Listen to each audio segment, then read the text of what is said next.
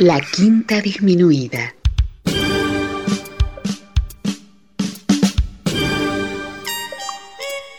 Jazz desde la ciudad más cercana al cielo.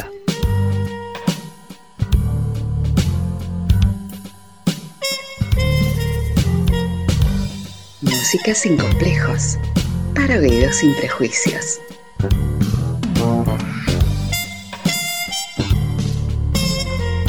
Una producción de Nicolás Peña.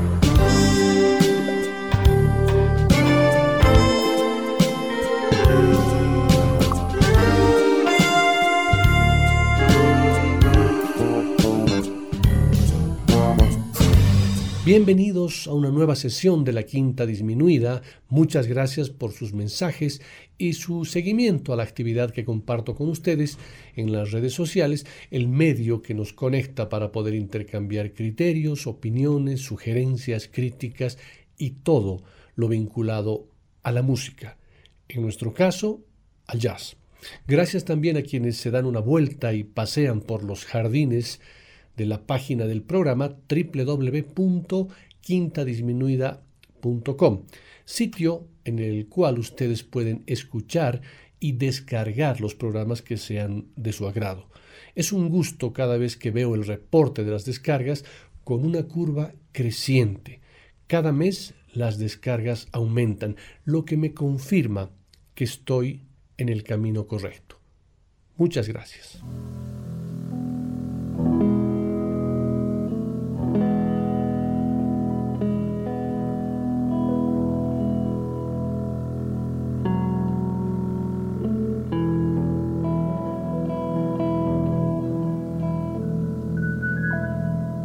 En este mes de septiembre, más precisamente el 28, se recuerdan los 30 años de la muerte de Miles Davis, uno de los músicos fundamentales en la historia del jazz. Con su partida en 1991, el jazz dejó de tener un líder, un líder que cambió el curso de esta música cada vez que sentía que se estaba anquilosando y fosilizando, cada vez que sentía la más mínima señal de aburrimiento cada vez que su trompeta repetía los mismos sonidos. Tal como lo había hecho destronando al bebop con The Bird of the Cool en 1950 y al Cool con Kind of Blue en 1959, volvió a desarmarlo todo en 1969 con In a Silent Way, donde amalgamó el rock con el funk y el jazz y preparó el camino para cerrar la década con Beaches Brew, una propuesta radical que desconcertó a sus propios músicos que salieron del estudio convencidos de no haber grabado piezas enteras válidas de música en las tres sesiones de grabación. En el álbum Agartha del año 1975 hizo algo tan nuevo que todavía no tiene nombre y antes de que terminaran los años 90 predijo los sonidos de inicios del siglo XXI con Tutu y Amandla. Muchos dicen que sería posible escuchar cada día un tema de Miles y su tribu durante dos décadas sin repetir ninguno. Es verdad, fue un maestro en el sentido más amplio de la palabra, de cuatro generaciones de músicos. Por esta razón, la pregunta correcta no es quién tocó con Miles, sino quién no ha tocado con él. Sin embargo, uno de los legados fundamentales de Miles fue el de haberse rodeado de músicos jóvenes, de quienes asimilaban la vitalidad necesaria para seguir su camino, para seguir avanzando. En la sesión de hoy no escucharemos a Miles, sino a quienes personalmente yo denomino como los apóstoles de Miles, los apóstoles de la fusión.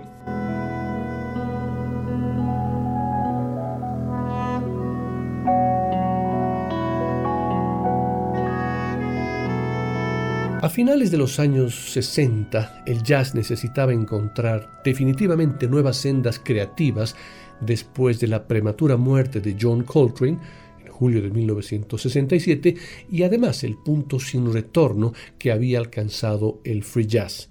Es cuando Miles Davis el príncipe de la oscuridad, comienza la preparación de un elixir mágico, una poción de brujas que se iniciará con el álbum in a Silent Way y que alcanzará su cúspide máxima con su álbum Peaches Brew. Para lograr su propósito, convocó para la preparación de la receta a los más jóvenes y lúcidos alquimistas de la época. Entre algunos de los elegidos estaban Joe Zawinul, Chick Corea, John McLaughlin y Herbie Hancock, que personalmente yo considero los apóstoles de primera línea. En esta sesión escucharemos a cada uno de ellos con cuatro temas que se distancian 20, 30 o 40 años entre el primero y el cuarto de los seleccionados. Comenzaremos con aquel que fue el primero en enrolarse y trabajar con él en la banda de Miles, que esto fue a principios de 1963. Me estoy refiriendo a Herbie Hancock.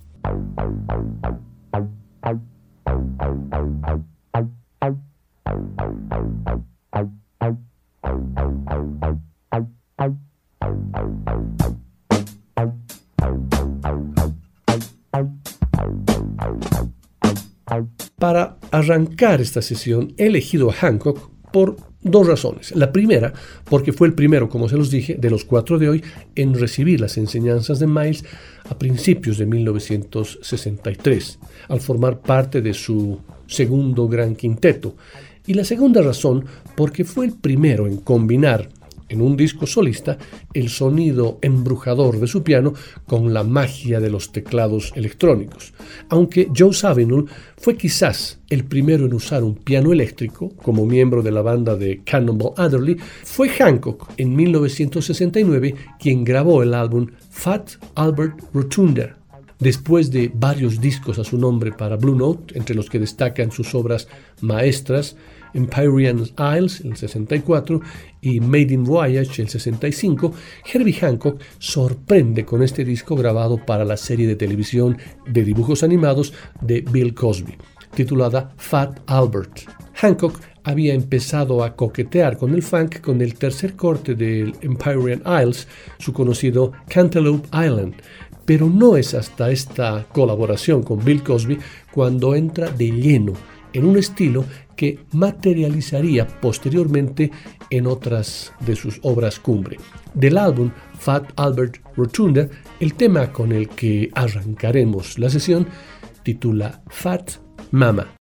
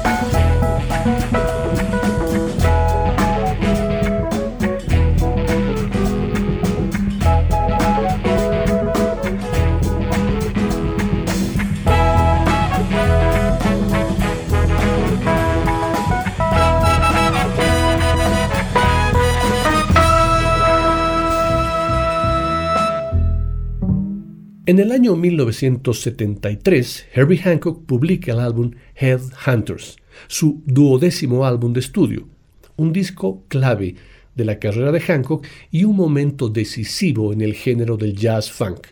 En el año 2003, este álbum ocupó el puesto 498 en la lista de los 500 mejores álbumes de todos los tiempos y todos los estilos, según la revista Rolling Stone. En 2007, la Biblioteca del Congreso de los Estados Unidos lo añadió a su Registro Nacional de Grabaciones, el cual colecta grabaciones de sonido que son cultural, estética e históricamente fundamentales.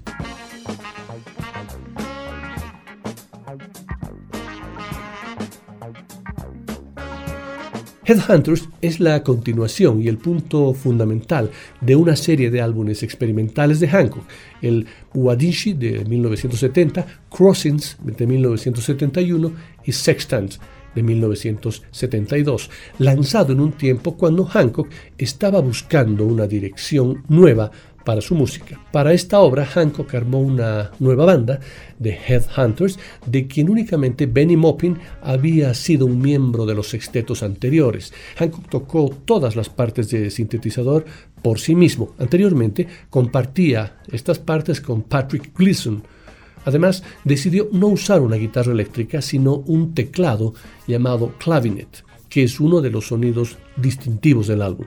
En la banda nueva figura una sección de ritmo orientado en el rhythm and blues, el cual incluía a Paul Jackson en el bajo y Harvey Mason en la batería. El grupo funky y relajado del álbum le daba un atractivo a una audiencia mucho más grande, un momento definitivo en el movimiento de jazz fusión, o quizás la punta de lanza del estilo jazz funk del género fusión. El álbum introdujo el rhythm and blues al fanático del jazz y viceversa. De los cuatro temas que son parte del álbum, Watermelon Man es el único que no estaba escrito específicamente para ese álbum y que más bien correspondía a un éxito de sus días de hard bop y publicado originalmente en su primer álbum titulado Taking Off. Sin embargo, para los Headhunters, el tema fue rearmado y reelaborado por Hancock y Mason con una introducción fácilmente reconocida en la que figura Bill Summers soplando botellas de cerveza para imitar el hindewo, un instrumento de los pigmeos de Mbuti, moradores del noreste de Zaire.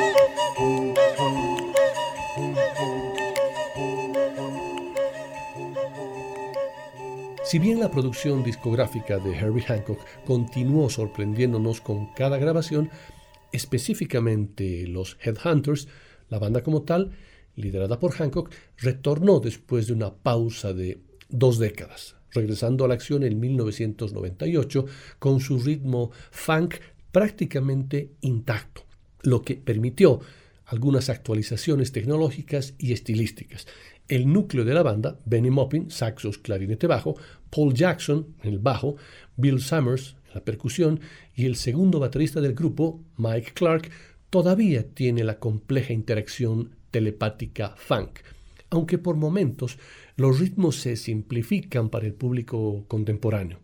El propio Hancock solo aparece en cuatro temas, donde intenta, con la nueva tecnología en los teclados de los 90, proyectar el concepto funk jazz al futuro. Parecería que el problema principal es que a los Headhunters revividos no se les ocurrió mucho material memorable. Las pistas más fuertes fueron el entrenamiento retro de 1974, Funk Hunter, y las rítmicamente complicadas Kwanzaa y Watch You Back, que presenta el rap obligatorio que honra a los estadistas mayores de la música. A pesar de ello, la propuesta continúa las enseñanzas que Miles les hubiese dado en esos años cercanos al cambio de siglo, como en el delicioso tema que escucharemos, titulado PP Health.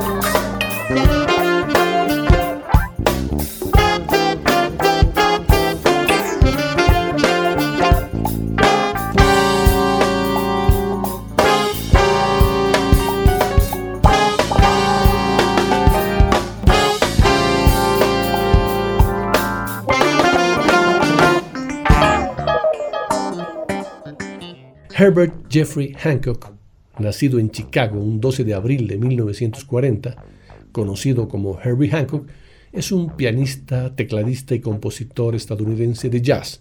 Excepto free jazz, ha tocado prácticamente todos los estilos jazzísticos surgidos después del bebop, hard bop, fusión, jazz modal, jazz funk, jazz electrónico y todo cuanto podamos imaginarnos. Hancock es una de las figuras que más opiniones encontradas ha suscitado y suscita dentro del jazz contemporáneo.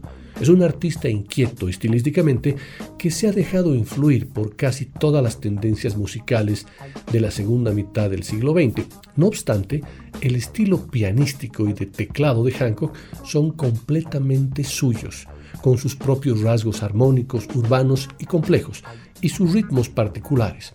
Habiendo estudiado ingeniería electrónica, Hancock estuvo siempre perfectamente preparado justamente para la era de la electrónica. Fue uno de los primeros maestros en el piano eléctrico Rhodes y en el clavinet Horner. En todo caso, el piano ha sido siempre su instrumento preferido. Fue autor de dos de las composiciones jazzísticas más populares de la historia, Watermelon Man y Cantaloupe Island. Herbie Hancock ha sido directo al reconocer a Miles Davis como su músico preferido por muchas razones. Una de ellas porque defendía el principio básico del jazz, que consiste en tocar el momento presente, no el pasado.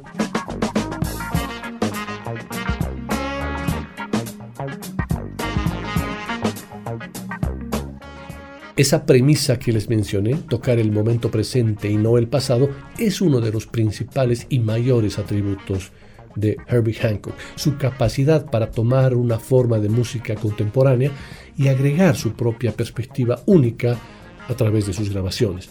Su álbum del año 2001, Future to Future, no es una excepción a la regla.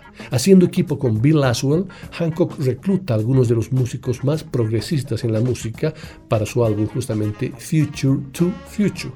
Las contribuciones del pionero de la música electrónica, Carl Craig, la diva vocal, Chaka Khan, el productor de drum and bass, Guy Khaled Gerald, así como las leyendas del jazz Jack DeJohnette y Wayne Shorter, hacen que el álbum parezca un cruce entre la electrónica moderna y la música mundial.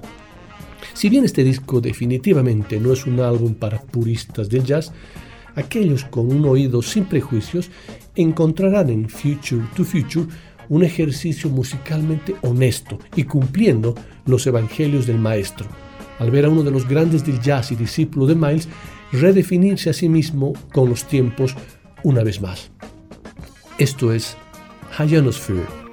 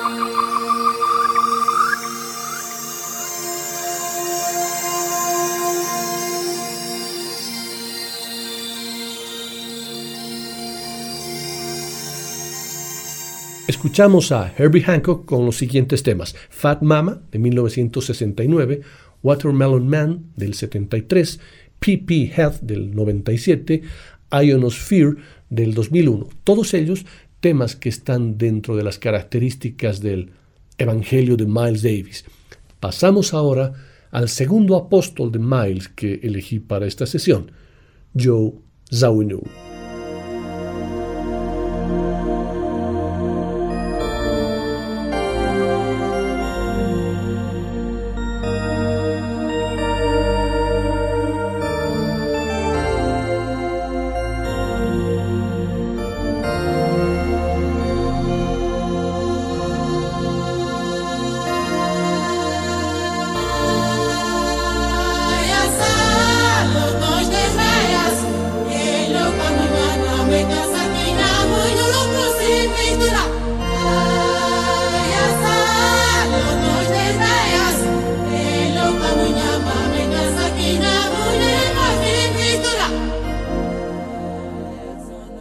Cuando hablamos de Joe Zawinul, inmediatamente nos viene a la cabeza el nombre del grupo Weather Report, por supuesto. Sin embargo, es importante mencionar que Zawinul tuvo un recorrido dialéctico por el jazz desde que llegó a los Estados Unidos desde su natal Viena. Discos como solista interpretando estándar del jazz en formato de trío, pianista de Dinah Washington, Ben Webster, Minor Ferguson y por supuesto pianista de Cannonball Adderley. Después de ese gran recorrido en las teclas, en el año 1967, Joe Zawinul comenzó un nuevo rumbo en su búsqueda de caminos nuevos para el jazz. Estos años fueron de un crecimiento musical impresionante en su carrera. Inicialmente se embarcó en una rigurosa práctica de su instrumento con el tutelaje de Raymond Leventhal, que después de algunos años manifestó que Joe estaba preparado para encarar cualquier obra de la música de tradición escrita, desde Bach hasta Rachmaninoff. El reconocimiento que Zawinul comenzó a adquirir en el mundo musical llegó a los oídos de Miles Davis, que además estaba intrigado con el sonido del piano eléctrico, que Zawinul dominaba. Miles asistió a varias presentaciones y conciertos del grupo de Cannonball Adderley para oír cómo se adaptaba el sonido de un piano eléctrico al saxo y la trompeta. Y después del absoluto convencimiento de que el camino que quería seguir a finales de los años 60 era el eléctrico, obligó al pianista de su quinteto, Herbie Hancock, a que toque un piano eléctrico. Pero no solamente le interesaba el sonido de Zawinul en el piano eléctrico, sino que también admiraba su estilo de composición. Fue cuando, en el invierno de 1968, invitó a Joe Zawinul a formar parte de su banda y a ser el compositor del tema principal del disco. De esta forma salió a la luz el que se puede considerar uno de los albores del jazz fusión, el álbum de Miles Davis, In a Silent Way, disco al cual le dedicaremos un programa íntegro un poco más adelante. Hoy, que estamos explorando los primeros versículos de los apóstoles del jazz, Comencemos escuchando a Joe Zawinul como teclista y líder de Weather Report en el tema Eurídice, que es parte del primer álbum de la banda del año 1971. En este momento conformada por uh, Miroslav Vitus en el contrabajo, Alphonse Monson en la batería, Ayrton Moreira en la percusión y los dos fundadores de la banda, Wayne Shorter en el saxo y Joe Zawinul en los teclados.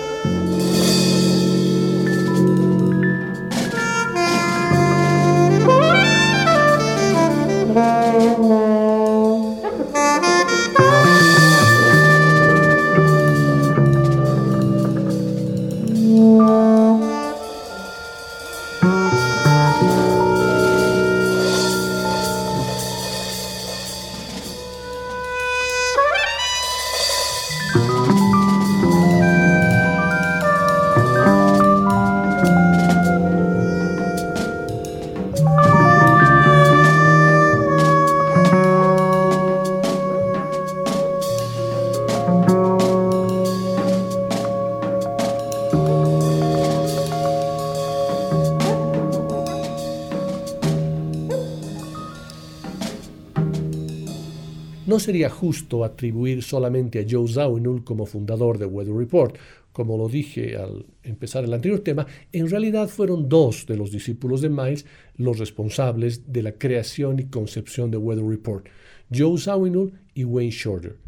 La música de Weather Report atrajo de inmediato la atención a los yaceros sedientos de cambios. Inicialmente fue una banda criticada desde algunos sectores que la calificaban como un grupo monótono y de sonora esterilidad. El devenir de la formación y la música que hacían evidenciaba que estábamos en presencia de una explosión de ideas que se reforzó de sobremanera cuando en 1975 se incorporó al grupo el bajista Jaco Pastorius.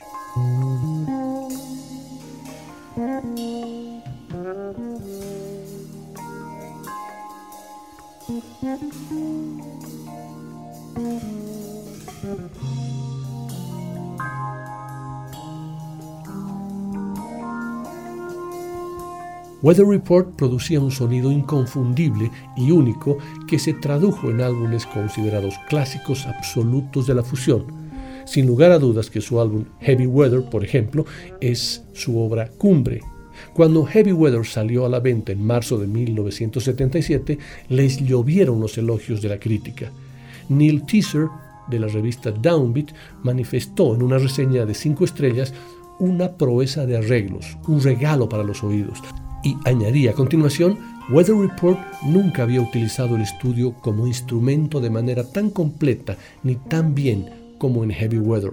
El álbum literalmente explota con la claridad, el contraste y la transparente variedad de los timbres. El arsenal de tonalidades sintetizadas por Zawinul es asombroso. En la revista Rolling Stone, Don Oppenheimer escribió, Jaco Pastorius, el bajista que se ha unido a la formación en este último álbum, ha contribuido decisivamente a desarrollar un estilo propio comunicativo, lleno de movimiento.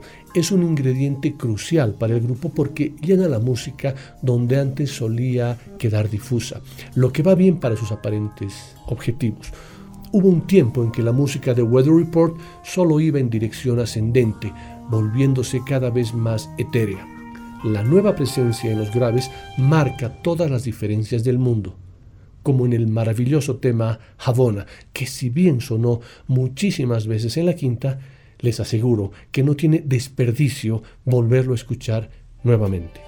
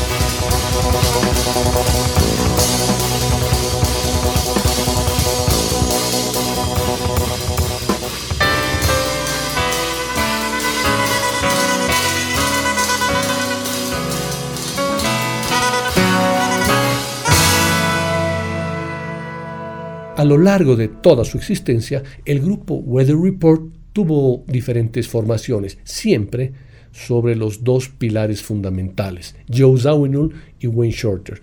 Fueron casi 15 años de propuestas siempre creativas y acordes con el tiempo que le tocó vivir. El Weather Report del primer disco, del cual escuchamos el primer tema, es decir, Eurídice, es muy diferente al de 1985. En la contraportada del disco se ve a una foto eh, a Joe Zawinul y Wayne Shorter dándose la mano. Esta señal es definitivamente un gesto de despedida, ya que Shorter aparece en solo tres de los ocho temas, habiendo dejado la banda mientras se hacía este disco. La inclinación musical le da un parentesco más cercano con los álbumes posteriores de Saunol que con la producción anterior de Weather Report. Mino Sinelu está en la percusión y en la voz, Victor Bailey en el bajo y Peter Erskine regresa para una última aventura en la batería, reemplazando a Omar Hakim, quien maneja las baquetas en un solo tema. Este álbum, bautizado como This Is This, es el eslabón más débil en la impresionante serie de álbumes de Weather Report. Sin embargo, es el eslabón clave para entender lo que vendría más adelante en la producción de Joe Zawinul, una especie de actualización.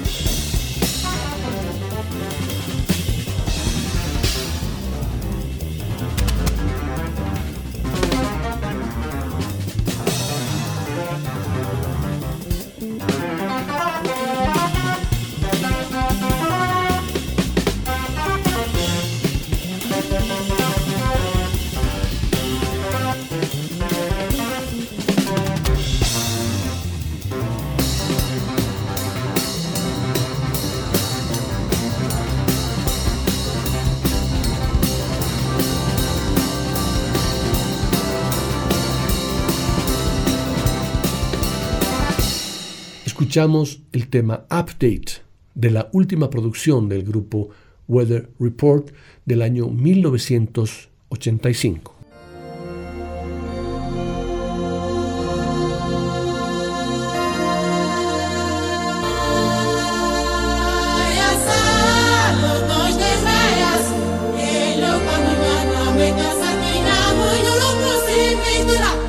Sin embargo, pesar de que el capítulo de la banda creada por el apóstol de la fusión Joe Zawinul y bautizada como Weather Report había escrito su Apocalipsis, el apóstol Zawinul tenía todavía mucho que decir y continuar con el mandato de Miles. Formó otra banda llamada The Zawinul Syndicate, sin embargo, aceptándose sin falsas modestias, como líder indiscutible, siguió escribiendo música para sus álbumes bajo su propio nombre, siempre rodeado de músicos jóvenes y de diferentes partes del mundo para que ellos puedan nutrir su paleta musical con diferentes colores. Es así que dentro del primer quinquenio de los 90 graba el disco My People. Si me dejan categorizar a este álbum, es una especie del Zawinul Syndicate y una camarilla de invitados de las Naciones Unidas, que hacen que en muchos estantes probablemente pertenezca al vasto estante de la llamada world music. Los vínculos con el jazz en esta propuesta son tan tenues que muchos podrían pensar que no es jazz. Sin embargo, es importante entender que en ese disco Zawinul está mirando completamente hacia las culturas étnicas en busca de sustento musical, las estructuras musicales son lineales, los ritmos llenos de complejidades soldados a la historia de amor de Zawinul con el groove, las texturas del sintetizador suelen ser más volátiles que nunca. De ese álbum elegí un tema maravilloso que tiene por título Orient Express.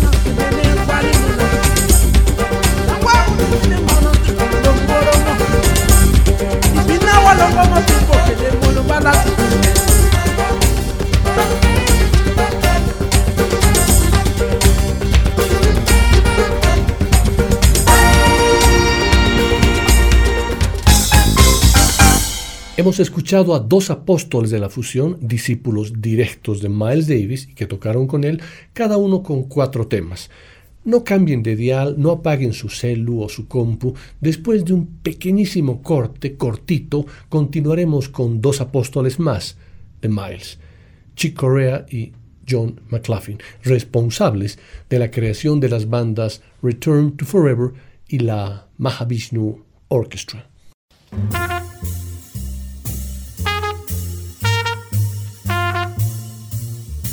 Después del corte, volverá el swing. De la quinta disminuida.